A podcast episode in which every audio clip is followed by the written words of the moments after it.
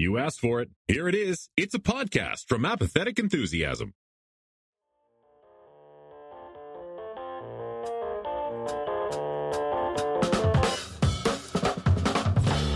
Welcome. You're listening to Rounding the Bases. This is episode 15, a very special episode. Matt, how the hell are you? Oh, geez. I am freaking pumped. I'm super excited for who we got on the program today. And who do we have?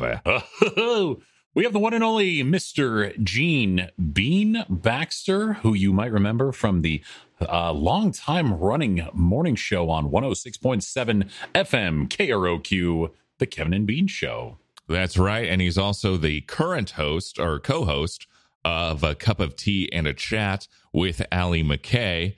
Uh, I'm excited for this interview. I'm excited for our listeners uh, to hear this interview. Uh, Matt, what are you looking most forward to this interview?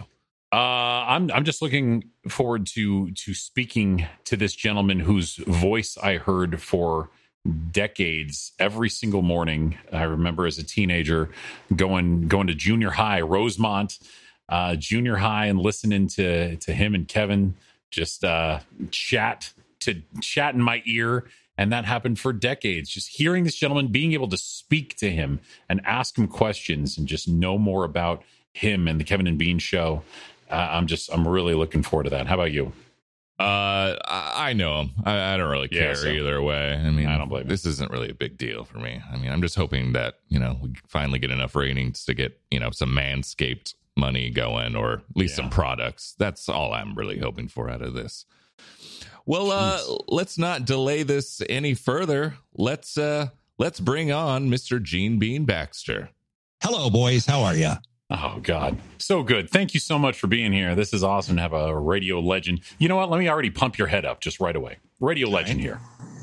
well, that's very kind of you. Although I do feel like I'm going to have to talk like this just to kind of fit in, but it's great to be on. And I, I just want to apologize. I know that you have mocked me uh, a lot over the last four episodes for agreeing to be on episode 10 and then canceling it. But I apologize for that. But here I am. Even though this is the worst day of 2021 for me to be doing a goddamn podcast at this exact moment. The biggest football game in my life is getting ready to kick off. And I'm here with you, Yahoos, instead of down on the couch with my wife watching this tournament wrap up that we have paid attention to nothing else for the last six weeks. And tonight is the final. And I'm sitting here in the garage with Matt. What the hell? you are in the garage. Good notice. Uh, first off, I just want to say uh, I love that you just used the term yahoos. That's a new one I haven't used, and I'm going to have to incorporate that. Uh, but then, uh, furthermore, uh, I assume I I'm not for for many of us obviously you know better than anybody. Not the soccer isn't the the biggest thing over here. So who's who's even playing in the match right now? It's what? england versus italy. Oh my god and uh, this is a very big deal for folks in the uk it's the biggest international game that the english uh, national squad has played since they won the world cup in 1966 they have not been in a final in football. You would think that the country that invented football would be the best at football, right? They haven't been in a final in any competition in football since 1966. So this is a very, very big deal. And it's, uh, you know, look, every country has been through it. I'm sure Italy would love to win this too. They've had a tough coronavirus, just like the, just like the UK has. But you can imagine how much people want to see this happen in their lifetime. And most people in their lifetime have never seen England win anything. You know, even the World Cup comes and goes, and sometimes we, you know, get to the semifinals, but usually not. So this is a very big deal. It's really, really exciting. So I'll be giving you 48% of my attention this afternoon. Excellent. So, so yeah, and for. the match has just started, and Italy is up to nil. Right Untrue. Now. So I'm not very, true. They actually have not dropped the ball yet. They're just introducing the teams right now, so we're fine. But I'll keep. I'm keeping an eye on that's, it. That's perfect. That's going to take 45 minutes, so that's plenty of time for you to watch the match. And Robbie, right. it's so great to see you. I feel like you we've had well, uh, we've had quite a, uh, a relationship over the last how long? Six months or something like that. We've been colleagues essentially, which is weird for just two strangers thrown together, and we've you know ended up working on the same show. Yeah, it's uh, it's been very odd. I never. It was always my dream to be somehow part of the Kevin and Bean show. Uh, this is I'll I'll take this. It's Mhm. not as great, but I'll, I'll take this. But uh, I I remember the day you emailed me, or the day we were emailing, and it was the same day as the Capitol riots, and I thought Coincidence? yeah. and I thought I thought like finally this is my big break and then I thought the Civil War had just started so I thought oh no my big break will never happen because now we're at a civil war right now. Wow. yeah, that was a very weird experience for everybody, obviously, but uh, really odd being in Europe and watching that and seeing how people were feeling about America and just shaking their heads, going, "What? What are you people doing over there? Like, is that this isn't how democracy is supposed to work?" And I was like, "It's not usually like this. This is unusual." but yeah, what a super scary day. I had no idea that it was that. That's when it was. That first week of January. Then is when I emailed Yeah. you and said, "Hey, why don't you do some intros for us or something?" Right? Yeah, I think I believe I just recorded the intros and sent them to you and then that had happened. They were Did you fantastic. fe- did you feel vindicated because that was kind of the reason why you left the United States is that you felt like there was probably an inevitable uh, civil war. Um, did I feel vindicated? Uh, that's a tough question to answer because, of course, I was in no way pleased to see it happen. I would have much preferred to have been wrong and have things be Yeah, better and rosier for America than ever when I left. But I did, uh, you know, I, I had a lot of reasons for wanting to leave. For folks who don't know, which is most people, I was born in England. I'm British citizen. I've lived around the world. I moved to the U.S. when I was 15 years old and spent decades after that living in the United States. But it was always my plan to move back to the UK. I always Oh. wanted to. When I got to a certain age, I thought, you know what? And and Donna and I had talked about it for a number of years. We've been over here dozens of times together, and we said one day we're going to do that, but let's do it while we're young enough to enjoy it. Let's not wait till we're 80 and then go, oh, I guess we'll go now. So we'd always talked about it. And then when I got to be approaching 60, and it was also coincidentally my 30th year at K Rock, I thought, well, that's half my life. I feel like now is a good time. So the bigger picture is that we, it's something we talked about doing for a long time. Part of the reason we decided to do it when we did was because of the Trump administration, because I just started to not recognize the country and it Mhm. looked like it was going in all sorts of wrong directions. And uh, Matt, they're going to tear you out of your house in Idaho. Idaho went big for the president, so I, I, this may be inflammatory chat in your Yeah. neck of the woods, but I just didn't like where it was going, and it just looked like it was going to get worse and worse, and it certainly has. And I think it's, I think it's worse now than it was back in January when the insurrection happened. Yeah, there's not a violent mob in the street right now, but look at the things that are being said. Look at the big lie that continues to be propagated. Look how there still aren't most Republicans in Congress or not standing up and calling out this bullshit.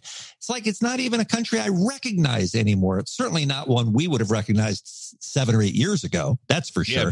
I believe So- the country like 70% still or 70% of Republicans don't believe the election results. Or they say that. I don't know how. If, if deep in their heart at night, do they know it's? Do they know they're propagating a lie, but they're doing it to quote unquote own the libs? I don't know. And by the way, I should say, as a PS, uh, England has plenty of problems too. There's lots of reasons that you can be critical of our system of government here. Boris Johnson is a little bit of a nitwit too. Uh, we had a lot of mis- a lot of mistakes in rolling out lockdowns, and and the vaccine program has gone pretty well, but almost everything else has gone very poorly. We lost a, more people in Europe than anyone else to coronavirus. So I'm certainly not saying that we moved to a panacea. Everything's great here. Poor you. I'm saying there are problems everywhere, but I was kind of happy to be out of that environment because it made me super sad. Speaking of vaccine, what was what was the name of the vaccine that you got in the UK? What's what's that called again? AstraZeneca. Oh, yeah, they didn't approve that one here. Yeah, how They does it haven't feel? yet. ge- how does it feel getting the signature select of vaccines across the board, where you still can't do anything if you have that vaccine? Well, that's not the case here. I mean, it's it's it's it's as gold a standard as as Pfizer is here, or Johnson. Actually, I don't even think we have the Johnson and Johnson here. We have the Moderna. Uh, everybody's fine with the AstraZeneca here, but for whatever reason in the U.S. it has not been approved yet. But uh, I don't live in the U.S. and I I, I I won't be there much, so it's not it hasn't been a problem for me. I was happy to I was happy to get it. I mean, it was the we were the first country to offer the vaccine in the world. It was a British it was a British made vaccine that was created at Oxford too. So I was proud to get it. Believe me, it was a happy day both times when I went for my jabs. Bean, let me ask you this. Um, obviously, you were saying that it was always your plan to go back to the UK at some point. With the Trump administration taking over, you know that made things a lot easier. Now, in terms of of leaving K Rock, did or had Entercom bought uh, K Rock while you were still there? I believe so, right? Oh yeah, Entercom had owned it for several years before oh. I left. Okay. Yeah, so they were the when, fourth or fifth owner since I worked at K Rock. There's been a lot of turnover at that company. Gotcha. When when did you notice, if you noticed, things started getting a little uh not as K Rocky as you will, or maybe K Rockier for a to use that. Um, you know, by the way, England is up uh, one to nothing, just so you guys know, which is very, very exciting news. Um, it, it was um it was gradual. It wasn't like there was one thing that happened. I mean, I was lucky. I was so much luckier than my former colleagues on the Kevin and Bean show who all ended up being fired 3 months after I left. So and in the in between from when I left in November of 19 and when they all got fired in March of 2020, our program director, who really was a good guy, a guy named Kevin Weatherly, he was kind of the buffer between the company and K Rock. He did everything he could to stand his ground to keep K Rock K Rock. But once he left and went to Spotify, the floodgates opened up and nothing but bad decisions got made after that point. I mean, look, I'm certainly not here to badmouth the station. I spent a lot of my years there and I have a lot of wonderful memories and I have a lot of friends friends there and I wish them all well. It's not like I want to see them crash and burn, but they're in a very tough situation because the industry is in a very tough situation and they're doing everything they can to save money. I mean, they don't even have their own program director at K Rock. They split a dude who also programs an alternative station in New York City. So they're getting half the attention to run a station like K Rock. And you know, Matt, that's not unusual in TV or radio throughout the country. There are lots of people who are overseeing five stations, eight stations, 10 stations, whole regions, whole coasts. So that, that, I mean, that was the beginning of the end is they just weren't treating the product with care. And I'm telling you, you know, if there's one thing I learned from my decades at K Rock is, is how precious it is and how it needs to be it needs to be finessed and it needs to be treated with respect. And and that really goes to bearing in mind the reason you're there is for those listeners those listeners that have sustained you that have made it possible for you to work a place like that for all those years the most loyal listeners of any station i've ever even heard about. It's unbelievable. And k-rock just it's like they didn't care about them you know they cared about the bottom line. You know Everybody who's still left on K Rock is for no extra money, as far as I understand, voice tracking a bunch of other stations. They're also on in St. Louis and they're also on in Seattle. And they're, you know, they're just doing all of this extra work. And that's not how you treat your people. It's just not. You know, they're trying to save save dimes and losing dollars. And, you know, the ratings have certainly reflected that. And uh, you know, it's it's sad. It's sad to see because, you know, K Rock was my favorite radio station years before I ever worked there. So I I want him to, to you know live forever and be great forever. But unfortunately, you're going through a going through a tough time right now. Was there ever a time before Entercom uh, bought K Rock? Was there ever a time that you were close to leaving the station? Um, I had thought about it. I mean, it's it was a lot of work, Robbie. It yeah. was a lot of work for a lot of years, and that schedule, if you will, is mm-hmm. difficult to maintain. It is a t- it's tough, man. Getting up at 4 a.m. It really is for 30 years. There were times where I thought, I would like to go off and do something else. But there was never a time that it was attractive to me to go to another radio station because where do you go after you're working at your favorite radio station? You know, yeah. K Rock is one of a kind. I could go to other stations. I couldn't go to bigger stations or better stations for the most part. So there wasn't really much attractive. I was really, I was just going to stay until I was ready to make the kind of change I did, I think. So, um, I don't think I seriously considered leaving until I made the decision to do so. Now, back back in the day, of course, uh, when you were with Kevin and Bean doing the show for 30 years, I don't think a lot of people realized how much you actually did. Because I can imagine a lot of people think uh, or must have thought, you know, you're you're Bean of Kevin and Bean. So you mm-hmm. probably get up, go there, look over what you're going to be doing, talk, leave. You did a lot more than that. Like one thing I was reading about was, and I mean, that's just the everyday person that maybe doesn't know a lot about broadcast, radio or television or anything. But I was reading you, you did all the um, opening uh, edits, all the, those cuts mm-hmm. uh, to open the show. What other, what other things did you do there that people might say, oh my God, I don't believe Bean did that?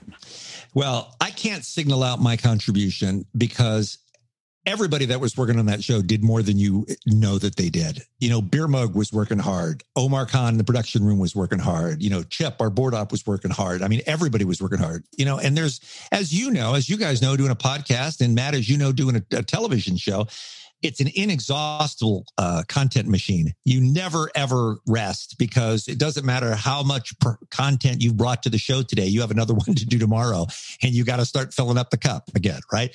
So, I mean, it was a team effort. It wasn't just me. It was everybody on that show was just working really, really hard, and we were really lucky to have a great, you know, have a great staff. I mean, if if I give Kevin and me credit for for anything, it's that I feel like we had a pretty good eye for talent. And I'm not just talking about on air comedy talent. You know, we get a lot of credit for people like Jimmy Kimmel and Adam Carolla and, and people like that, Mike Catherwood and Ralph Garman, people who've gone on to have really successful careers. And yeah, they were easy hires because they were so damn good. But even all the behind the scenes people that aren't big names for people. We, I think we hired really well. We knew what we were looking for and we hired people who were really into the job and were really hard workers and really contributed a lot. And, you know, there, there, we used to always say, and this is so true. Eh, eh, Kevin and Bean's names were on the door, but it really was a team effort. You know, it really was a group effort. Everybody worked really hard. I was, I was lucky for a long time to have the kind of support I did for sure. Yeah. Well, you're selling yourself short because you and Kevin were obviously amazing on that show. Go ahead, Matt. How old were you guys when you were listening to our show? Because I hear stories like even when Allie talks about listening to us when she was, you know, getting dropped off for middle school, I've shaken my head. But I mean, Robbie, were I mean, I was on when you were born. So were you like a little kid listening? Uh, I think I started listening on the drive uh, in high school. So I would have been 14 at the time. So that would have been around 2001 is when I first picked you guys up. Oh, okay. So you missed a lot. I, okay. Yeah, I missed a lot, uh, but was pretty consistent. When I moved to Portland, it's actually probably when I started listening most consistently. I was downloading the podcast every day because I was pretty homesick. So it was my piece of home. And mm. I don't think I don't think since 2013 I ever missed an episode. Yeah, yeah, we hear that a lot from people who it was their touchstone to Southern California. How about yeah. you, Matt? Are you from Southern California? I am. I was born and raised actually in the same uh, area as Robbie. We just didn't know each other at the time. I'm five years older than Robbie, so uh, same area in La Crescenta. Um, I graduated high school in 2000, so I was listening to you all the way from 1990 through 2000 whatever wow you heard so on. you heard the worst of kevin and bean man. those first few years were the so awful i learned to so cuss awful. i learned to cuss from mr burcham back in the day but yeah I, I, moved around for to like colorado for radio and a bunch of places but just like robbie i'd uh, i'd download the uh, when it went into the uh, digital form to podcast i'd be able to listen to you guys while i'm on a treadmill or something so mm. when that happened it was just great that uh, little reminder of home being, How much uh, radio did you do, by the way? I've heard you mention radio before, but I, have never heard. Uh, what, uh, what were we doing? I did um, in in LA. I thought I could be one of the 0.0001 percent to start in LA and make it in LA. And realize mm-hmm. that's not a real thing for most the most part, unless your mom is Oprah. Um, but I uh, I did, or some, unless you're Matt Money Smith or Petros Papadakis. Okay, unless you're them as well, yeah. Uh, but uh, so I guess never mind everything I just unless said. you're good. unless you're good, that was it. That's what we were looking for. Um, I did. Uh, I did. I worked for Clear Channel in LA for a while over in Orange, and I did uh, traffic. I did some traffic as well as little news updates for some of their news stations, the AM news stations. Uh, that was pretty much part time. Worked behind the scenes of Fox Sports for like ten years, and uh, worked for a couple production companies and whatnot. And when I realized I got to get out of LA if I want to make it, I moved to a small town in Colorado uh, where I was a country DJ for uh, a station. I'm so there. jealous. I'm so jealous. Are you? Uh, really? Totally. Well, I love ah. country music. I was a country DJ myself, oh. and uh, I did a country morning show, in fact. And uh, I still love country. I don't like a lot of the modern country stuff. I don't like the sound of it, but I still love the format, and I love the older stuff and everything like that. So, was that your last radio gig before you uh, made the big break to TV? That was yeah. We had a we had a database there of uh, ten thousand songs, I believe, and I wrote down. I started a list there um, of of all the songs I genuinely genuinely enjoyed. I made it to forty five. So there were forty five songs that I, I, enjoyed. But the main reason I went there is because uh, they also made me the the sports director and play by play guy. So I was oh, doing perfect. high school football and and uh, basketball there, and that was. The what was your number one uh, favorite country song? Oh God! And I'm going to ask you the same thing, Robbie. Oh my god. number one. Uh, Mm-hmm. I don't know about number one. I can I can name a couple that are that are up there. I really did enjoy. I, I love Kenny Rogers. I think he's fantastic. I really like Big and Rich. Their harmonization's beautiful, and uh, of course Johnny Cash. Um, those those are the big one. And, and. Those another big one ones. that yeah, and another one that I, I really in, got to enjoy before uh, before I actually got out of there and made the jump to television was I was really getting into Little Big Town. Mhm. And and uh, that pontoon song, uh, Yeah, every time that'd come on, the my my friends that I had made there did not like it that much, and so I'd play it as loud as I could in front of them, and uh, it's pretty wonderful. Uh, all right. Uh, Matt didn't name a song. How about you, Robbie? Do you have any country songs that you love? I did not grow up listening to country. The only song I can remember from childhood is "I Got Friends in Low Places." That's the only. Yeah. That's that's about That's my. classic, man. Can't go wrong there. Yeah. It should be our Uh, theme Matt- song. Matt mentioned uh, that we went to high school together. Bean, do you know what frequent contributor to the Kevin and Bean show also went to high school with us? I have no idea. Tell me. Nick, the sign holder. No kidding. You knew him? I didn't know him know during either. high school. He was he would have been right in between uh, us. Matt and I missed each other by a year, but so I think he was two years above Matt, uh, two years below me. But yes, I, but I did see him uh, holding his sign all the time in front of uh, the bagel shop in Montrose. He was very proud of his sign holding, wasn't he? yeah, he sure put a lot of effort into it as he had his headphones on and just giving max effort. All right, hold on. Here's some. Here's some Nick. No, I'm gonna, I'm gonna get high tonight, though. I'm gonna get very high tonight. Ah! I'm gonna get so f***ed up tonight. I'm, I'm like mother I haven't caught up with Nick. I don't know how he's doing. I got to check in with the boy. He was writing I'm a pretty- screenplay that he wouldn't stop talking about for the last five years we knew him. I was as he gonna say, I remember that. the screen, yeah, it was it was like a hundred thousand words at some point. We're like, dude, at some point you got to put the pen down. He's like, I got to keep writing. I don't know. It was like he was going to make a forty-hour movie or something, which I thought was ambitious for his first one. But wow, okay, I'm going to do producing instead. right. It was crazy. We had a lot of weirdos that we just fell in love with. I, you know, I'm still very much in touch with Doto. We text each other all the Oh my time. Doesn't doesn't Doto live in Portland now? No, he still lives in Southern California. I thought last I remember he was living in Portland.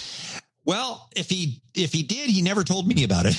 Oh, so yeah, he's still living in Southern California. But yeah, I still keep in touch with him. So Oh. Bean, I want to know. Speaking of weirdos that um, you found that that you thought, oh, this person could maybe do something.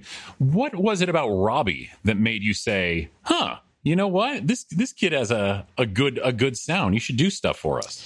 have you heard Robbie? I've heard him once or twice. Have you heard Robbie announce on our show? He's fantastic. It's very He's good, yeah. Fantastic. I mean, he's he's like Don Pardo on Saturday Night Live. You know, he's just got that obviously a great voice that goes without saying, but he just has a gravitas about him, a comfortableness about him. And I'll tell you this, and this is one thing that I learned, you know, all those years I was lucky enough to work with Ralph Garman. It's one thing to have a voice or do a voice. It's another thing to be able to do it in character and be funny. And that was the genius of Ralph is he not only was the best at impressions, but he also was the best ad libber and the best at making those characters funny.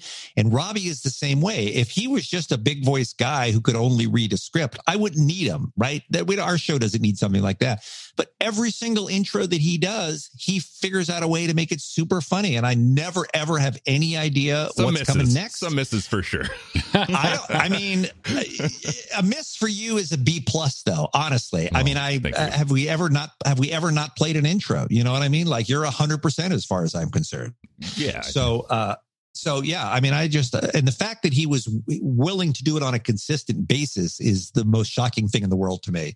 I thought it would be the type of thing that you would think would be fun or funny to do for a minute, and then you'd grow bored because you have a life, right?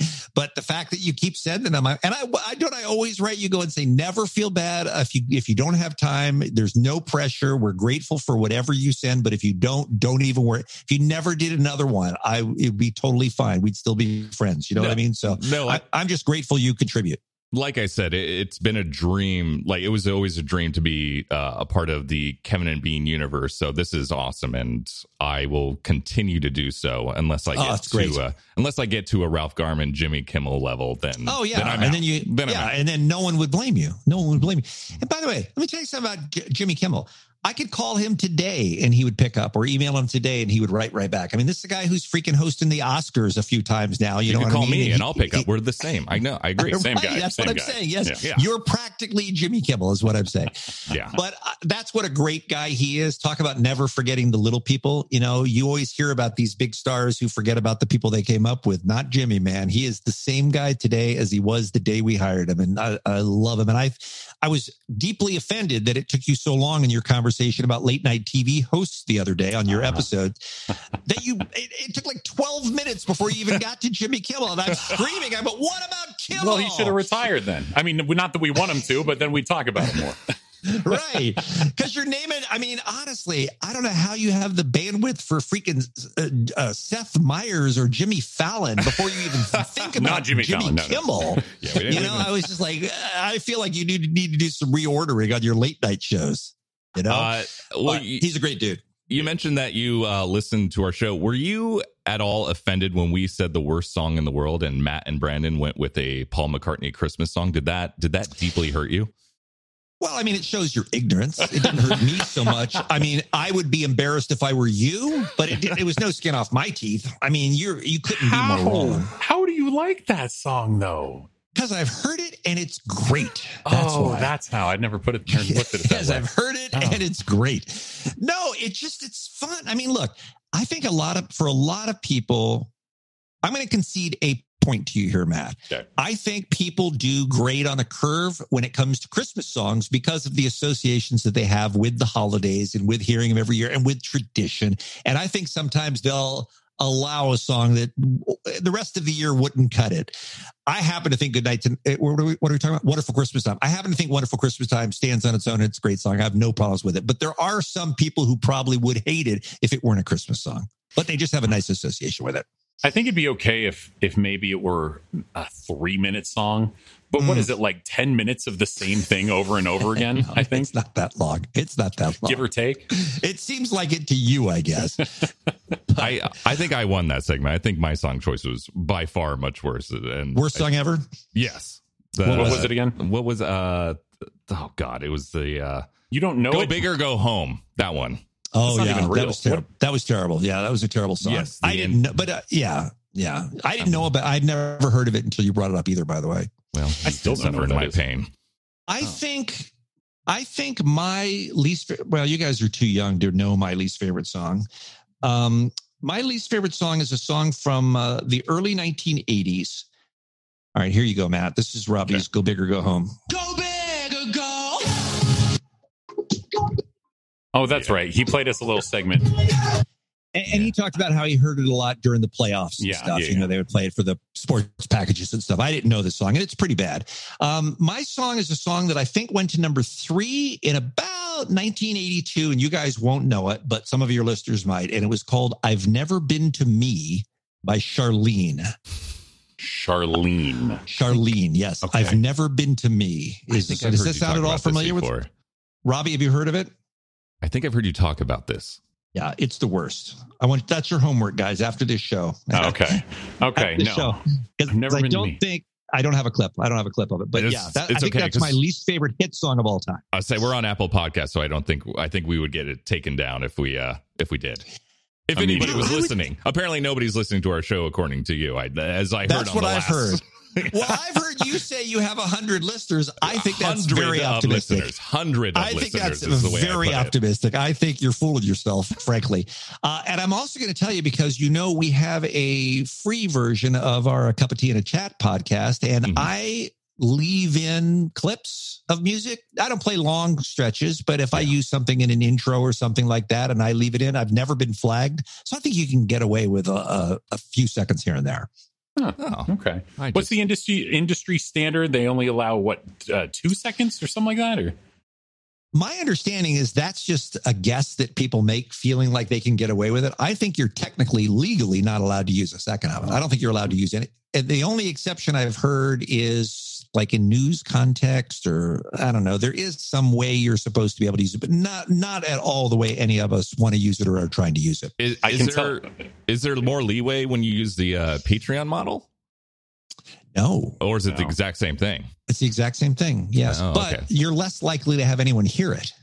That yeah, could Ah, cause trouble. would yeah someone would have to pay for Uh, it. I can I can tell you how you are allowed to use it. Uh, at least Okay. in television news, uh, you can use it if it's in the background of something else you're recording. I did an interview once uh, for a, a military story I was doing, and in the background they were playing military music, patriotic stuff, and whatnot, and it was loud enough for me to be able to Was get on my my. It was not. People were not dying. Oh. Um, I uh, so I was able to pick that up on my secondary speaker or my secondary microphone, and so I used that in the background of specific parts to make the story a little bit better. And uh, nobody flagged me, so. Got there away you go. Yeah. Did you see the cop the other day who br- pulled out his phone and started playing a Taylor Swift Yeah. song because he was being videoed Oh, and yes, he didn't want the, did the that. citizen was going to put it up on YouTube and he thought, oh, this will get it taken down if I put some copyrighted music on it. I don't know if it worked or not, but that can't that can't be a good look for the cop. No, no, it really can't be because that's basically admitting guilt right there, saying I'm about to do something that, uh, Right. That I'd rather people not see. yeah. Yeah. Uh, how long have you been in uh, in Idaho, Matt? Uh, I've been in Idaho on and off now for a little over five years. I've been at this current position for uh, three years. I'm actually Mhm. uh, renegotiating, or not renegotiating, uh, looking to extend my contract now. And uh, And you're doing news or sports or both? I'm doing news. Uh, with doing my, news. As you may know, uh, many many news stations are phasing out their sports departments, unfortunately. So I've not been in sports uh, for since two stations ago now, and so just doing news. But but like yourself, actually, that's a that's a good segue to what I was going to ask you. Um, I'm doing morning news, which is great because I'm a goofy human being. And uh, with morning stuff, you get to be a little goofier. You have fun entertainment segments. I get to say stupid things, and people are like, he's a morning show anchor. That's fine. So, my question to you I get up at about uh, 2.45 every morning. How were you able to sustain getting up at ungodly hours for 30 years? Well, you know, one day at a time, right? Anything unpleasant that you have to do, you don't look at it in the context of this year or this decade. You just go, I just have to get through it today, and I'm going to feel crappy today, and I'm going to be tired today. I'm going to wish I could take a nap today, but it won't happen probably, and I've got to do it again tomorrow. You, that's all you can do is just one day at a time.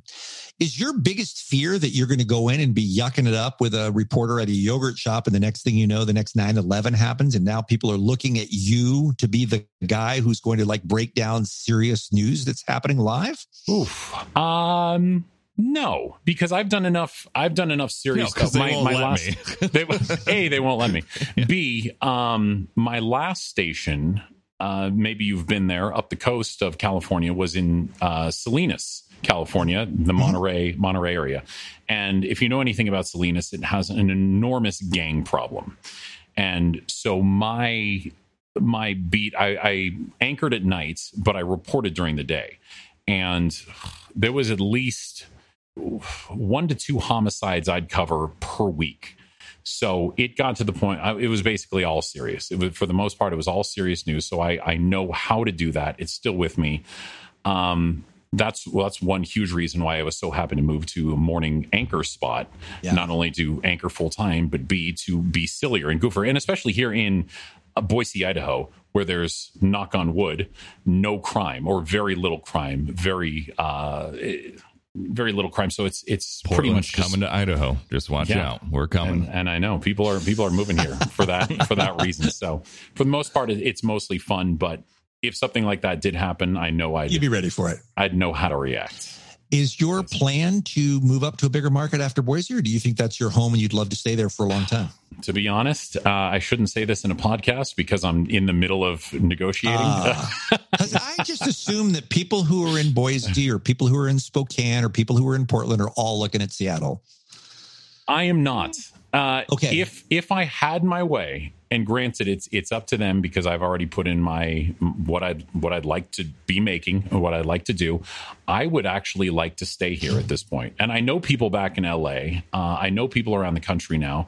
I don't think, based on my experience and and how decent I am as an anchor, I guess I'll say, I don't think it would be hard to me to move or for me to move to a bigger bigger market.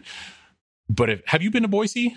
Of course. Ah. I lived in Washington for 16 Oh, years. yeah. I've been to I, I've been all over Idaho. I've even Same. been to the world's largest potato chip, which I is was in just Idaho, gonna. I was just know. gonna say if there's the world's largest peanut there or something, he's Oh been yeah, there. I've been to the world's largest potato chip. Yeah, I love it. Which I think is in uh, Pocatello.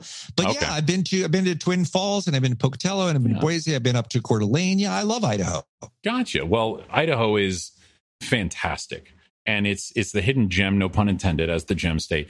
But Mhm. it's it's it's such a great place. There's everything to do here. Cost of living's not ridiculous ridiculous yet. Uh, the people are friendly, great food, tons of recreation. There's the only thing that's missing missing is the ocean, and that's it. But otherwise, there's everything you'd ever want here. And No professional sporting teams though. That's true. That's true. But uh, we've I mean, when I was when I've moved around the country, like Donna and I, when we moved to Seattle in 1999, we thought about Portland also, but it was the Mariners that changed my mind. I said I'd rather live where there's baseball, so we moved to Seattle instead. huh. Uh, speaking of the love- Mariners, yeah, go ahead. Sorry, speaking of the Mariners, do you still do your uh, annual bet with uh, Money, uh, Matt You know, Money Smith?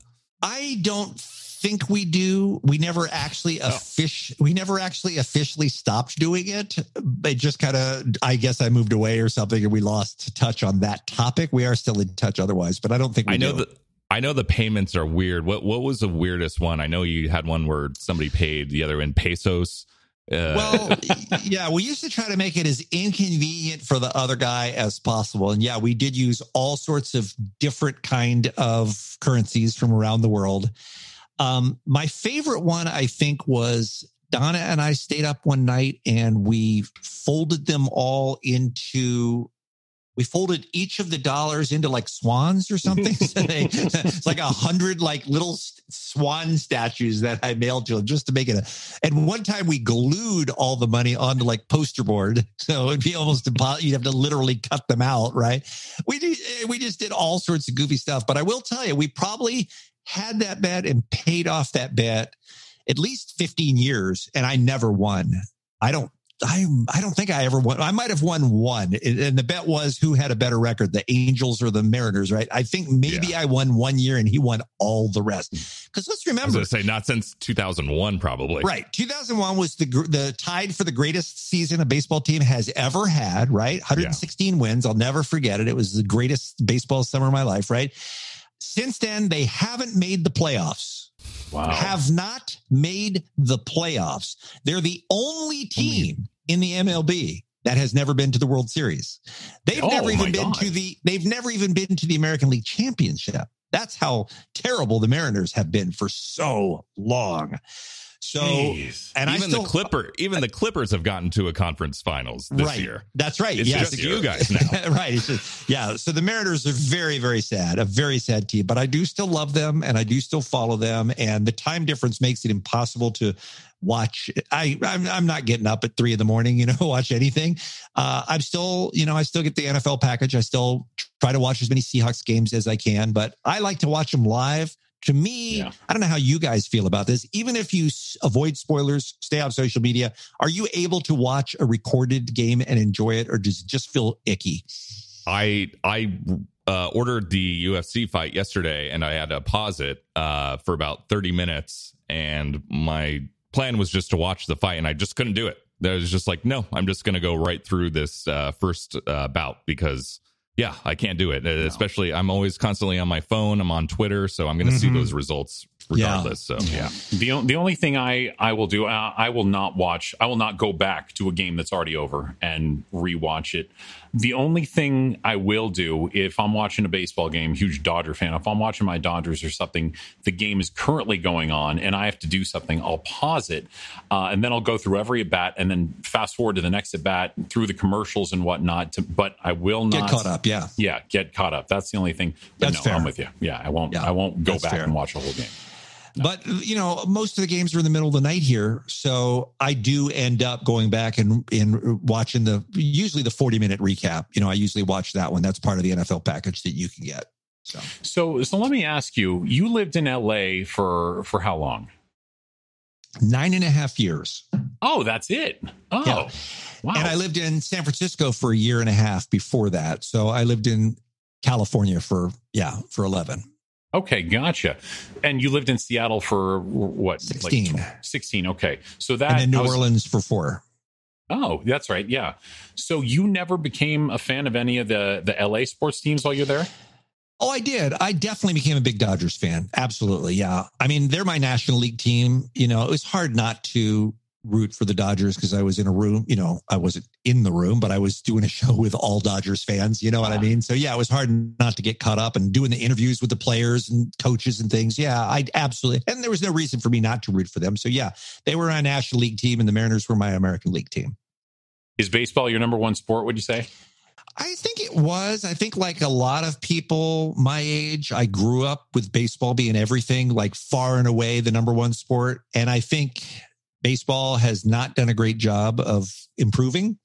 And the NFL has gotten so much better in the last 20 years. And I think I'm one of those guys who probably a bigger NFL fan now. Probably, what, you know, what is it? What is it about baseball that you would like to see improved? Is it just the speed of the game? Because that seems to Mostly. be the number one. Yes, mostly it is the speed of the game. It is ridiculous. It's just insane. And I know there there are purists who say that's the way it's been played for 150 years. You know, that's the beauty of the game. It's the only sport without a clock. I totally get that. I do, but but I think three and a half hour games are boring. I really do. I think three and a half hour football games are boring too. Yeah. Thank God you can fast forward through. I mean, what a you guys would know this stat in a in a three hour NFL game. The clock is is there's 11 minutes of action or something, right? I mean, isn't that what they say? There's some oh. ridiculously oh, low yeah. amount of action yeah. in a in a complete uh, football game. Uh, but at least something's I don't know. Look, uh, there can be a 1-0 game that can be the most exciting game you've ever seen in your life. You know, there's at bats where you do hang on every pitch and it can be an 11 pitch at bat and it can be one of the most exciting things you've seen in your life. But for the most part, most interactions between pitchers and batters are kind of boring. And also this last few years where it's turned into either home runs or strikeouts, which is the direction that we've been going. I just feel like there's so much less strategy now because you're not trying to steal a base and you're not trying to advance a runner. Like none of that stuff is happening happening anymore. Everybody gets up and they're either going to hit a home run or they're going to strike out for the most part. Do you think they should just get rid of extra innings and, and just have a tie? I mean, obviously you you get you have extra innings when it's the playoffs, but I just don't right. see the point of why we need to go into extra innings in 162 no, to uh, yeah, no, I hear you because it's a long. Uh, by the way, I'm not married to 162. I don't think yeah. most people had a problem with the amount of games we had in the strike years. You know what I mean? Or, or the, the COVID or the bubble years. year. Yeah. Or the bubble year. Exactly. I think people were fine with 70 games or whatever it was. Yeah. I like having a winner, Robbie. I think I'm okay with extra innings. I do. I think that the whole let's start the 10th inning with a guy on second is stupid, though. I think that's yeah, just, it's really, just, yeah, it just sounds like you're just, I don't know, you got to make something up and it's everything's going to sound weird when you first try it. But that just seems juvenile to me. One one thing you would mention is you can have the most exciting. Speaking of baseball, the one the most exciting one to nothing game you've ever seen. Mm-hmm. If we're talking one to nothing games, that's like the epitome of soccer or football. Tell me, mm-hmm. as someone that now lives in England, speaking to Americans who still think that soccer is fine or whatever, what is it like? And I'm going to sound like an idiot now if you have not been to a match yet, but what is it like to be in a stadium in Europe? During during a football match, like a huge. He one. hasn't. Oh, you haven't. Well, no, I have. I have oh, not. Oh, you have? Not this time since I've been living here, but I have in other okay. times that I've come to visit. Yeah.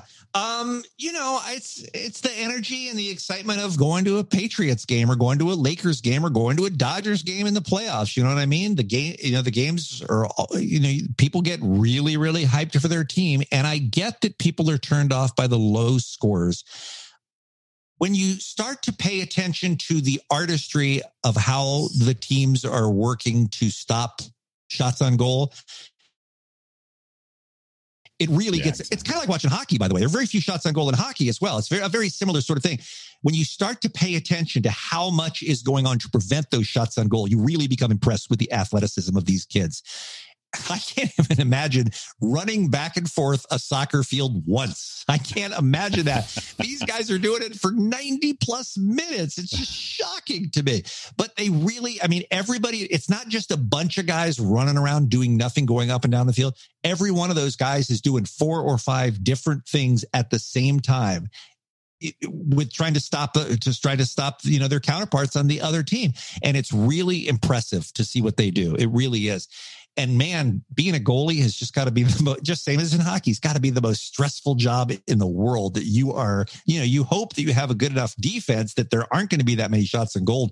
But when there are, it's on you, baby. It is on you. And I can't even imagine the pressure of that. And it does seem like the easiest sports position because I always see goalies constantly giving up goals. And mm-hmm. I feel like I could do that as long as I just jump in the air and land on my side that I can qualify to be a goalie. you, well, know how, I, you know how, you know, it's funny. I used to years ago, I used to think, why are you see, you see guys showboating when they hit a home run too. And you're like, what's the expression? Act like you've been there before, right? You see these football slash soccer guys who score a goal and then they just run around the whole stadium waving their and they slide into the grass and their hands are in the air. And I'm like, you scored a point, dude. All right.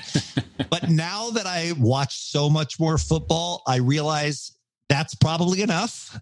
And it's really, really hard to do. You know what I mean? It's like every time you hit a goal, in my mind, it's like hitting a half court shot in the NBA. You know what I mean? It just is hard to do. And everybody's trying to stop you from doing it. It doesn't happen very often. Yeah. So, I have a buddy, I have a buddy who used to play for the Timbers back in the early day. And he said basically going up one nothing is basically like in football going up uh, about 17 nothing. Yeah, it's just so hard to get. That's about right. Yeah, that's about right. And that's why you know, like the like the England Ukraine game uh, uh two games ago when they they went four to nothing. It was just like you just couldn't even believe you were seeing it. Like it just didn't even seem real. You know.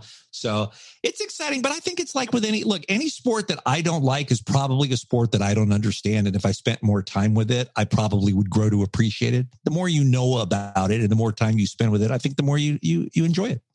That sounds like all non-sports fans, though. It's just a matter of understanding it. Right. Probably so. Yeah. Yeah. Yeah. Yeah. Yeah. Uh, Bean, I wanted to jump back, unless Robbie, you had anything other otherwise in in the sports realm. Uh, I wanted to jump back to Kevin and Bean for a moment. Looking yes. back, is there a reoccurring skit or character that you liked? That every time you knew that was going to come on, you were like, "Oh God, I'm so excited!" That you just enjoyed more than anything else. Oh, I think there were a few that were my favorites, and I love the Wheel of Bad Animal voices, and that again yes. was mostly to you know because Ralph was so funny at coming up with those voices and those, and uh, I, I thought that was great.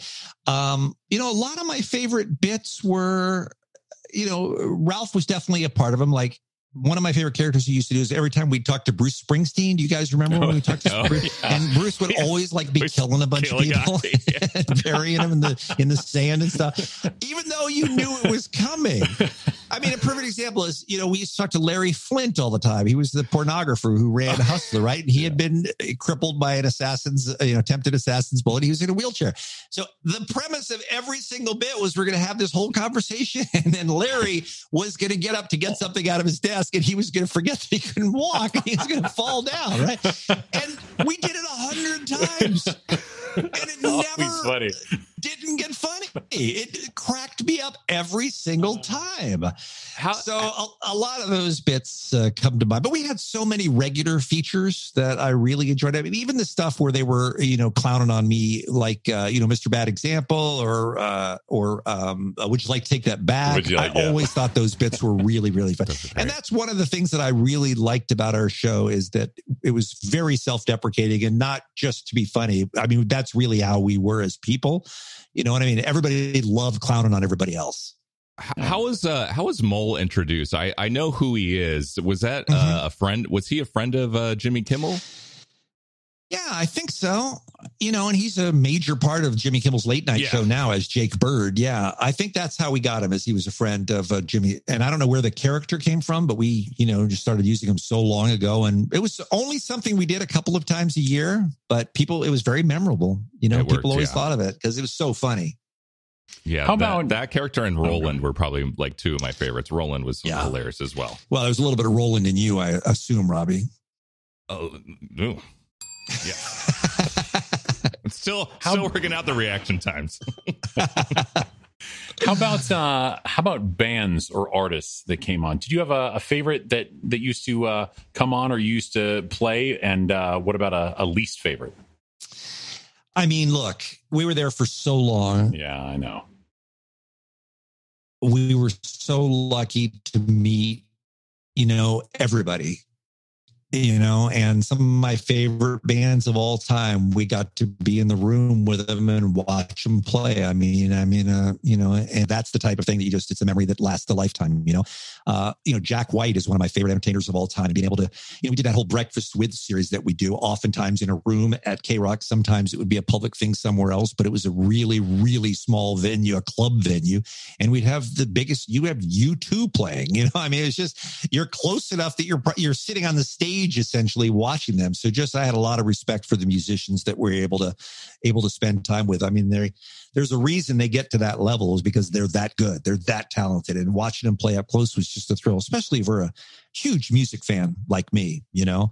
Uh, and I loved the interviews and I was really, really lucky to get to interview so many of the people that I, you know, considered heroes. I mean, going all the way back to, you know, the very early, you mentioned Johnny Cash and we had Johnny Cash on our radio oh, show in the early nineties when, when he was reinvented, when Rick Rubin started that series of albums, the American mm-hmm. recordings, you know, late in Johnny's life, you know, they brought him into KROQ to promote it. And I was like, I can't believe I'm shaking this man's hand. You know, he was there at the birth of rock and roll. And now I get a chance to talk to Johnny Cash. Right.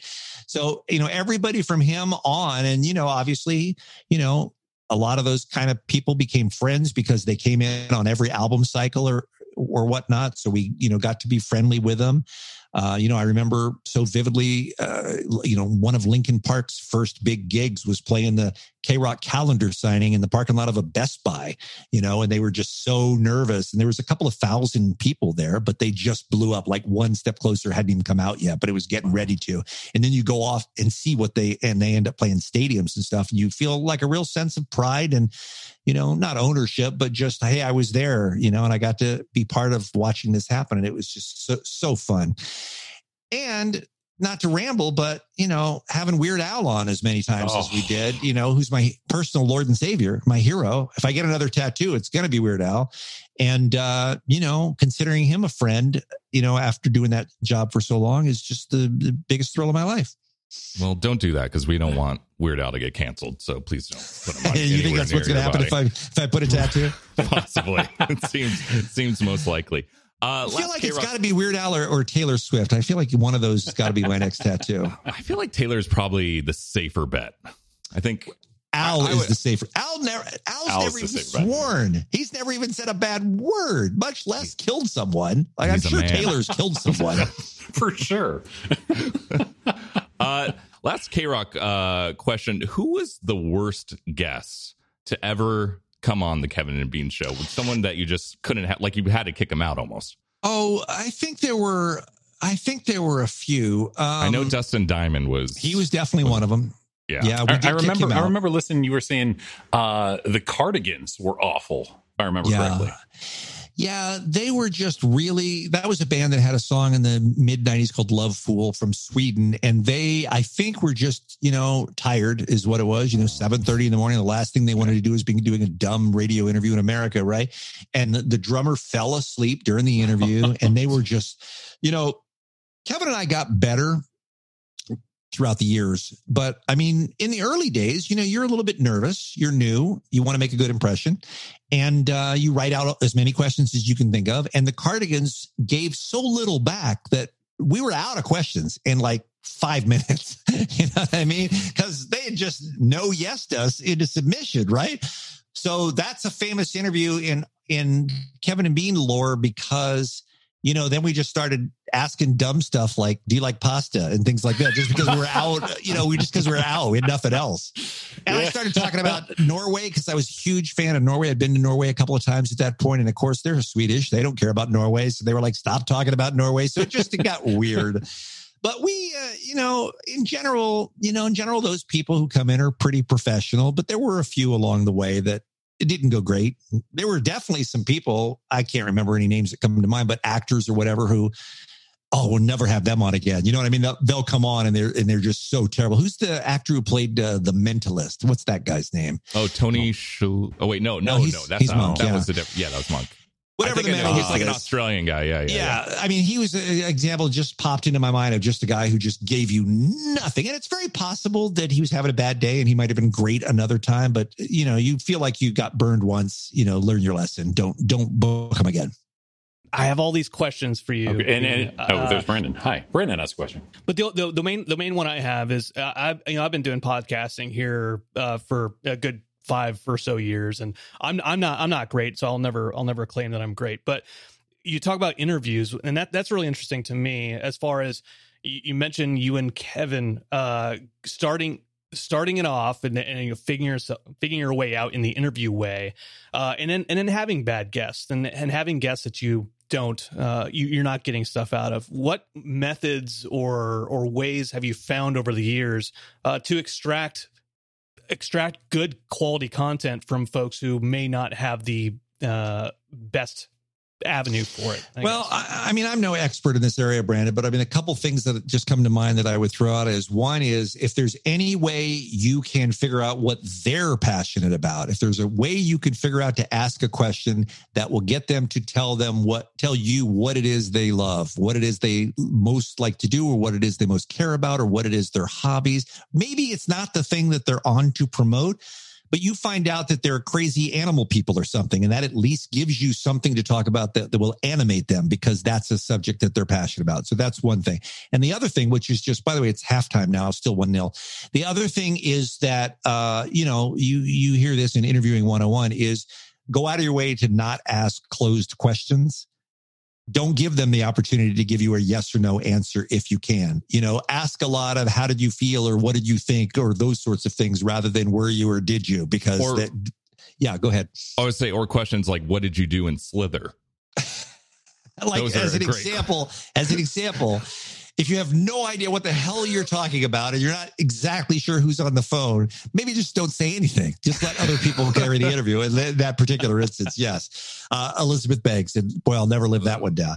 Uh, you're going to miss. There's you're going to have bad interviews, and sometimes it's going to be because of the guest, but sometimes it's going to be because you either you weren't prepared, or you weren't on your game, or you just didn't think of something that you should have thought of at the time. But you just got to do the best you can, and like every other muscle, you know, the more you use it, the better you get. is is there is there a, a benefit to writing a lot of questions. As far as you, you want to be prepared you want to know who you're talking to and, and you want to know their background and, and kind of avoiding asking anything that they've you know uh, the, the canned statements that they've uh, I've, I've already gone through you know so many times over the years. Uh, is there a benefit to just putting down as many questions as you can so you have that content? Of course. Yeah, absolutely. It's something you may not even use it. I mean, the best interviews are interviews that become conversations. They don't even become a question and answer. They just become a conversation. That's what you hope for. And I felt like that was where we got really lucky with so many of the comedians that came in is it wasn't us asking them questions because they were there to promote a gig or a movie or an album or something like that. It was we were just being friendly and just talking about stuff. And sometimes it didn't have anything to do with any of that, but it just flowed and felt like you were eavesdropping on a conversation, which by the way is exactly what people like about podcasts too, is it's so in, it feels informal, right? Like this conversation that we're having right now doesn't feel like you're interviewing me. It just feels like we're out to lunch right now. We're just having a chat. And that's what you hope people will take away, right? So, yeah, I would say it never hurts to write a bunch of questions. Do, and you hit on something really important, Brandon, which is stay away from their Wikipedia page because everything that's on there is the 15 things that every single person that does an interview with them. You need to know that stuff. Yeah, you want to know what year their that album came out or what year they won that championship or whatever it is. You got to know that information, but you're not asking questions off of that. You got to look somewhere else. I'm glad I skipped the married with children questions about DJ Rakul. Don't go to Wikipedia. By the way, I firmly believe that Wikipedia is the most accurate encyclopedia in the world because it is crowdsourced. And I know that you can go on and change something today, but the chances are that somebody's going to go on right after you change something and change it back because the people do try to make it as truthful as possible. But uh, it's just a lot of stuff. Like on on ours, I only know mine personally. Tons of stuff is wrong on the Kevin and B one And I'm not even uh, a, a, about to go in there and change it. It's not worth my time. But there is a ton of stuff that's wrong. So do be careful with it, even though it's generally pretty accurate. What are, what are some of the what's like what's the most egregious thing on there that's completely incorrect, if anything specific? Oh, I haven't looked at it in years. okay, I don't even remember anymore. But I do remember. I mean, I I know, for instance, like they had the island that I lived on in Washington wrong, you know, which oh. is fine because it's not something that I advertised or anything, but it was, I assume it was just somebody guessing or whatever. But there was just do, a bunch. Do you want that? Say, do you want that corrected to find you on that island? Uh, well, I'm not there anymore. So I live on a much bigger island now. but, uh, uh, yeah, so stay away from Wik- Wik- Wikipedia, Brandon. Just look for some common ground, you know, just like you would with anybody else. If you're at a party, you're having a conversation about something you're both interested in. That's what you're looking for. The, the, the, the th- thank you for that. The last question, the last question I have is again still on the interview piece. Robbie and Matt, this is their first interview with somebody together. Uh, Matt Matt has done interviews by himself, whether on the thousands, whether on the radio or whether on TV. Robbie, you interview me all the time. It's you know you're like uh, tell me more about Matt. You know what are his likes. I interview guests every day at my job. It's basically the same thing, right? Uh, but, but, now but now Robbie and Matt are are they've established they're establishing this relationship. Do you have any advice for them as they as they continue okay. this podcast moving forward? Oh, I forgot to record all of this. uh, no, the only advice, and I know I speak from experience here because this is something I'm absolutely guilty of is you're thinking of a question that you want to ask and you are oblivious to the fact that your partner has just asked something that is going somewhere and they have a follow up and you cut them off at the knees you see what I'm saying? Like I jump in with my question after the guest answers it. And then I realize that, oh, that was a mistake because Kevin had a follow up question to the thing that he just asked and I didn't give him the opportunity to ask it. So just, you got to kind of be aware that it looks, and I know it's a guessing game. Like you never know when the right time is to jump in. You're all winging it because it's fluid and it's live, but try to pay attention and not cock block the guy from a, from a good follow up question. Well, and I can imagine it's especially harder when you were doing the show from another location that you mm-hmm. can't even. I mean, were you guys even able to see each other? Um, for the first few years, I had they had a camera on me and then we decided there wasn't any need. Plus i was super ugly and i worked nude so nobody was interested in that. So yeah we eventually got rid of that and the only camera i had on them was just a corner camera so i could see who was in the room. Like in other words it wasn't on kevin or it wasn't on Allie or it wasn't on the guest or anything like that. It was just so i could see who was in the room so i didn't like say something I shouldn't say with a person in there or whatever. Or if I had called Dave to come in, hey, during the song, Dave, can you come in? I might ask him on WhatsApp and then I'd want to be able to see if he came in the room. So I could just get an overview of the room.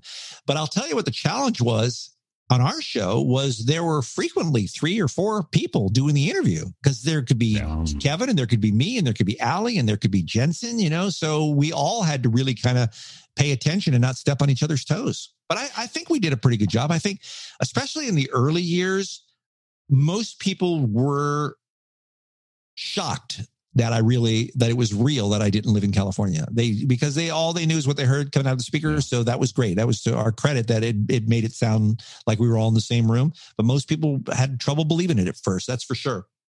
Let me ask you before they cut me off. Did uh on that note, um did you develop any kind of system with Kevin or anyone else you were working with to say, "Oh, hold on, I, am going to have a follow up"? Like, uh, I, I, know you were not near them for a lot of that mm-hmm. time, but sending like a message or something. Hold on, I got something else, or anything like that. I was never in touch with Kevin. I could be in touch with Jensen and Allie. They were on the WhatsApp. Kevin had enough going on trying to do what he needed to be doing without an additional distraction. Um, but I don't think we used it that much. I think it was just experience from working together. I think that's, you know, just yeah. like you, just like you guys. I mean, don't you feel so much more comfortable in the podcast 15 episodes in? It's just oh, God, repetition. Yes. Oh, absolutely. You know? I listened to our first episode and it was the most painful thing I've ever heard myself ever do. Well, you know, I I had to recently go back and listen to our first episode of a cup of tea and a chat because when we got to 100, I thought it would be fun to go back and see how it began, and it was weird. It was a weird experience to listen to, you know, back before everything was, you know, kind of slotted in like we knew how it was going to go because we were just winging it. You know, we never really even had a meeting about this podcast that that Allie and I do. We just made it up as we went along and still do. Uh, quick, quick, last question, because I know the second half is going to start, and I want you to be able to watch. I would love match. to be able to watch it. I'm sure my wife Yeah. would appreciate me being there with her too. Uh, you mentioned a cup of tea in a chat, your new podcast uh, since October of 2020. Uh, Right. wh- why did you guys choose the Patreon model? Was it you just needed cash fast? Is when well, that I'm, was? I'm very wealthy, so that wasn't a concern for me. Um, I feel like um, if you're going to put in the kind of hours that we put in, you know, it's not just a like a rinky dink fly by night, barely pay attention operation like yours. I mean, it's a serious show with commitment and production, and uh, and uh, we put a lot of work into it. I thought, why not get paid for it? I mean, it's you know, you want to be paid as a bartender, right? Why not get paid for doing what we do? Uh, and I thought we made the point of entry so darned cheap that anybody who ever enjoyed either Allie or me could put down 25 cents for a show. I thought that was reasonable. And we had no idea when we started whether, look, most people, if they're into podcasts, aren't paying for podcasts. There's plenty of shows without paying for one. I mean, I happen to subscribe to a couple of other Patreon podcasts, but of course, again, I'm very wealthy, right? But most people, there was a real barrier for entry for a lot of people to convince them to pay for it. I knew was a huge ask. And we had no idea what to expect when we put that first one up. That's what we decided to do is put the first one up and say, look, this is approximately what we're going to be doing. We're going to bring you three hours plus a week. If you'd like to join us, sign here. And guys, it it bowled us over then and it bowled us over even more now every single week when we realize that we have thousands of people who are invested enough to be able to listen to our want to listen to our show. We're so grateful. We're so humbled by it. The response has just been amazing. It really has been so much more fun and so much more gratifying than we ever expected it would be That's awesome. did you Bean, think I- patreon was a dumb idea robbie is that it sounds like what you were saying is what the hell was i thinking I thought it was the stupidest thing I've ever heard in my life. I, Fair I enough. couldn't believe it. No, Fair uh, enough. no, but it was the first time I've ever uh, used Patreon. Uh, so you actually brought me, and it's actually led me to uh, a few other podcasts. So it's actually become it's been a good thing, and I'm very happy to uh, pay. Uh, and support you guys, uh, and you guys send me some free merch once in a while, so that helps. Sure, too. we'll send you some uh, some uh, why so much moose stuff. Why not, right? Yeah, yeah, I would love that. The green shirt looks good. And Matt, you are a subscriber as well. yeah, as of today. so no, okay, that's fine. No, You no, no. Here, no, no. I'm, I'm, I'm going. I, I have not even listened to a podcast in general. Okay, as, as you, I know Robbie told you at one point. I, I have a, a ten month old and a new Yes. house, Oh, I know I, both of the those morning things. show. Yeah, I know uh, both for of a those things. television station. Don't I you have do a commute nothing. though? You have a commute, right? My commute, my commute's about ten minutes. Okay, maybe that doesn't help you then. And Yeah. he's too busy listening to Bill Ryder all the time. He won't shut just, up about. just sports radio when I walk when I when I walk home. What am I a kid? Yes. No, When that's I- fair enough. Look, you're I- not. No one is required to listen to podcasts, but I will tell you, and Robbie, I think you'll back me up on this. Saying I don't listen to podcasts is like saying I don't read books. It's like saying I don't watch read television shows. It's like saying I don't watch movies. I mean, I don't go to theater. I mean, it really is an art form, and there is something for everyone there. I mean, by ignoring podcasts, you are ignoring so much great content that you would love, but that balances with the reality of your real life, which is you only have so much time, like everybody. And I completely understand. You are Well, forgiven. It was No, funny well, you said no, I that don't- because I just I was just telling Brandon that I don't even listen to music anymore because I listen to nothing but podcasts at this Ah, point. see, that's a It- good idea. Consumes all my free time pretty much. I totally identify with that. You know, I listen to a ton of music, but it's Yeah. hard to find hours in the day to I listen to at least a couple of podcasts a day in addition to as much music as I can. And this is all while I'm also working with our audio and everything every day. So it is tough. I've almost always got something I was going to say I, I found a lot of my music through listening to uh, um, the Jam uh, segment Oh, that you good. guys have a cup of tea and a chat. Like I, and I've also uh, another band that I've been listening to a ton of that I've heard you mention, Future Islands. I love Future Oh, Islands. they're I know great. you've talked about them. yeah, they're before, great. Yeah, that was a KROQ band. Yeah, yeah, yeah. Yeah, yeah, and you've introduced me Girl in Red and stuff like that. So yeah, Good. great, great choices. Being in my defense, I Hmm. just just finished my home gym right over there in the back. Mm-hmm. So I and I got a big speaker for it as well, or speaker for the area. So I am going to start dedicating an hour and a half per, as soon as I get a little time every day to working out and putting on a podcast such Great. as a cup a cup and a tea and chat.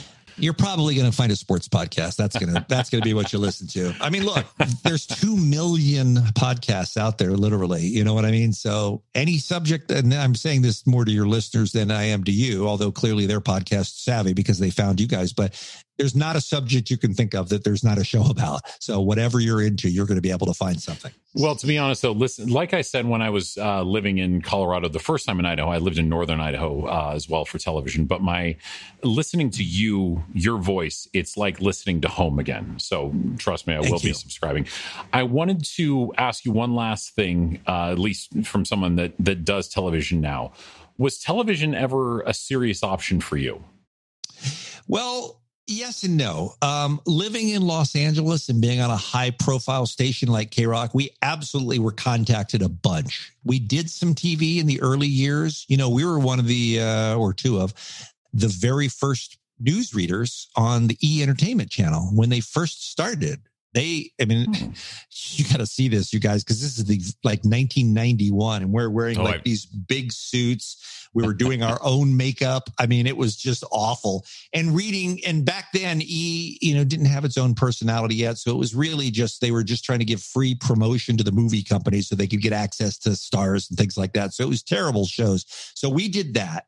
And then we did a bunch of local stuff too, like with Channel 9 or Channel 11. They would have us, you know, host movie marathons and stuff like that, you know, just little things here and there.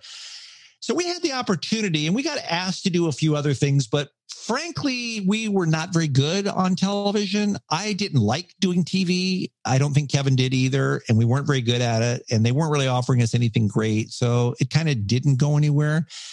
One thing that we did do that Kevin ended up doing more than I did because he liked it and I really didn't was uh, we did a lot of announcing on TV.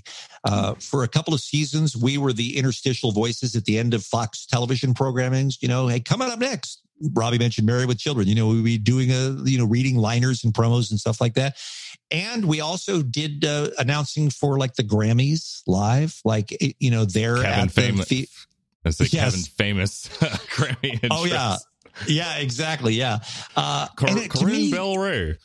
It was just so boring just sitting there waiting for the end of this segment so that we could say, coming up next, we'll find out who the best new artist is. You know, it's just boring, I thought, because, you know, I don't want to be a reader. You know, I mean, yeah. one of the reasons I want to be behind a microphone is because I want to be able to say what I want to say and express my feelings and uh, my and create my own content. So I found that boring. But uh, to answer your question, we didn't get offered a lot. What we did get offered, we dabbled in, but we weren't very good at it. So I, I was never going to end up being a TV guy. I'm always way, way more a radio guy. I mean, look at me. Come on. well, you can find the podcast on Patreon. It's called A Cup of Tea and a Chat with Allie MacKay and Bean Baxter. I'm also you sound like that announcer guy. Yeah, I know. You're pretty Check good at that. Yeah, related it's worth the first minute and a half. Uh, believe me. Hey, Robbie, let me also yeah. throw out um, we have a free weekly sampler that we do also that is on your usual podcast places at Spotify or Apple or whatever like that. And that's where we cut up segments from the previous week and put them out. So you actually hear, you know, you hear an hour of the show and then you can decide if it's something you want to hear more of or if you don't and that's enough for you and you just want to add that as part of the regular rotation. We are grateful for that as well. Well, please subscribe. Matt, subscribe. I'm Brandon, going to subscribe. Uh, no pressure. I will not be offended if neither of you subscribe. Honestly, I've heard the show. It's not that good. it is good. I've heard many of your sam- your your hour long samples. Trust me. I, I, I mainly just want to subscribe so I can see how real editing is done. Mm. I heard there's no editing on your show. I heard a guy say that. It's limited. Well, well, Bean, thank you so much for uh, spending the time during this uh, historic moment in England that you are completely missing at the moment. Uh, oh, yeah. Please, please go watch it and enjoy the rest of the game. it's still one nothing. We're in the 48th minute.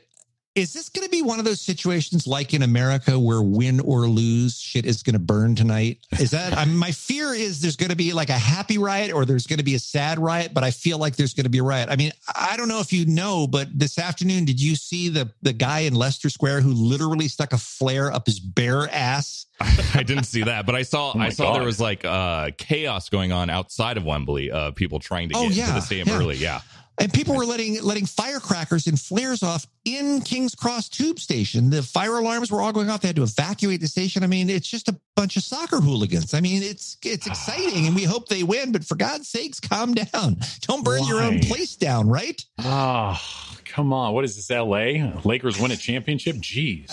Exactly. All right, guys. Thank you very much. Wonderful to spend some time with you, and I know I'll be talking to you all again. What a great interview. Gene Bean Baxter, what an honor it was to have him on. This this gentleman who I've been listening to for decades, upon decades, uh, to to actually be able to hear him and, and speak to him. Just what what an honor that was, Robbie. Yeah, and thank you again to uh, Bean for coming on episode 15 of Rounding the Bases. Again, you could check out Bean's podcast with Allie MacKay called A Cup of Tea and a Chat. It's on Patreon. Uh, I recommend it uh, wholeheartedly. It, it's only $3. It's basically 25 cents an episode a month. So it's a great deal, lots of laughs. And they also have a free episode on Apple Podcasts uh, once a week. Usually that's out on a Monday. So please check that out. Absolutely. And Bean, uh, I hope that uh, England is able to pull off the win and doesn't lose to Italy in penalties. I, yeah, I have a weird feeling about it. I don't know. It just seems like somebody's going to, like a teenager of some sort, is going to miss that final kick. I don't know. Uh, Who knows? Just- that's just a prediction of me. This is Don't Brandon. I just really hope that you're not predicting the future and and basically closing the door on any future guest opportunities with old Gene Bean Baxter. That's going to be wonderful. Uh, I, w- I want I want to say thank you to him as well uh, because because of him, this is the most edited episode of the 15. so uh, hopefully he This is doesn't true. hate me because I called The him out only. for, for editing. But uh, hey, thanks, thanks, Gene Bean, Gene Bean, Gene Bean Baxter. Gene, Gene Bean Mean Gene Bean. Sounds like a good whiskey. All right. Uh, Matt, where can people find you on your social media handles? Oh geez. Uh best one is Twitter, soup or sizemore. Um I guess Instagram, which I barely use, Matt size. Um that's I mean that's just do that. You? Uh, you can find me at Twitter at smartaskew29, or you can find me on Instagram at robaskew29. But we also, don't forget, we oh, have Oh, yeah. Rounding the Bases Twitter handle, and that you can find us at at Rounding the B. Rounding the B. Make sure you subscribe to that, subscribe to us, or I guess follow, not not subscribe. Or you can subscribe and just send us money. I guess that's nice. Ooh, of you. yeah, I should probably put my Venmo account. Yeah, next time. and Next if time. you and if you hate me and you want me to go away, make sure to follow me at Barnyard Cruise and tell me what I'm doing wrong, how I'm doing it wrong, and how to improve in my next life. Jeez. if you get a bunch of follows after this, I'm gonna feel really bad. Uh, Uh, sound advice. Uh, all right. Bye. Well, thank you very, thank you very much uh, for listening, everybody. And you, we, uh, hold on. Yeah, same here. Hold on. I- I will do that as well. This is great. Yeah. Is Yeah. great. Oh God. Let's keep it up. Take two. All right. Thank you, everybody. Uh, we will see you all next week for episode 16. We're going to have an even bigger guest. I, we haven't booked it yet, but uh, I'm predicting it. This is uh, Tom Hanks, uh, Tom Cruise, uh, Tom. It's got to be a Tom. yeah, somebody named Tom- Tom. Tom So, Bergeron? uh, ooh. Oh God. That's a great He's, he seems like a good gentleman. Yeah. Yeah. Be nice. All right. The, Bye, the car- everybody. The, the, Tom- the Tom cardigans. hope. we'll get the cardigans on here. Cardigans. Dustin Diamond. one word Oh, wait, answers? no, not Dustin Diamond. Oh, Oh, too soon always. Ooh. Jeez. All right. Well, it's been fun. We'll get we'll we'll talk to a Tom next week apparently. Take care, everybody. Bye, Tom. Bye.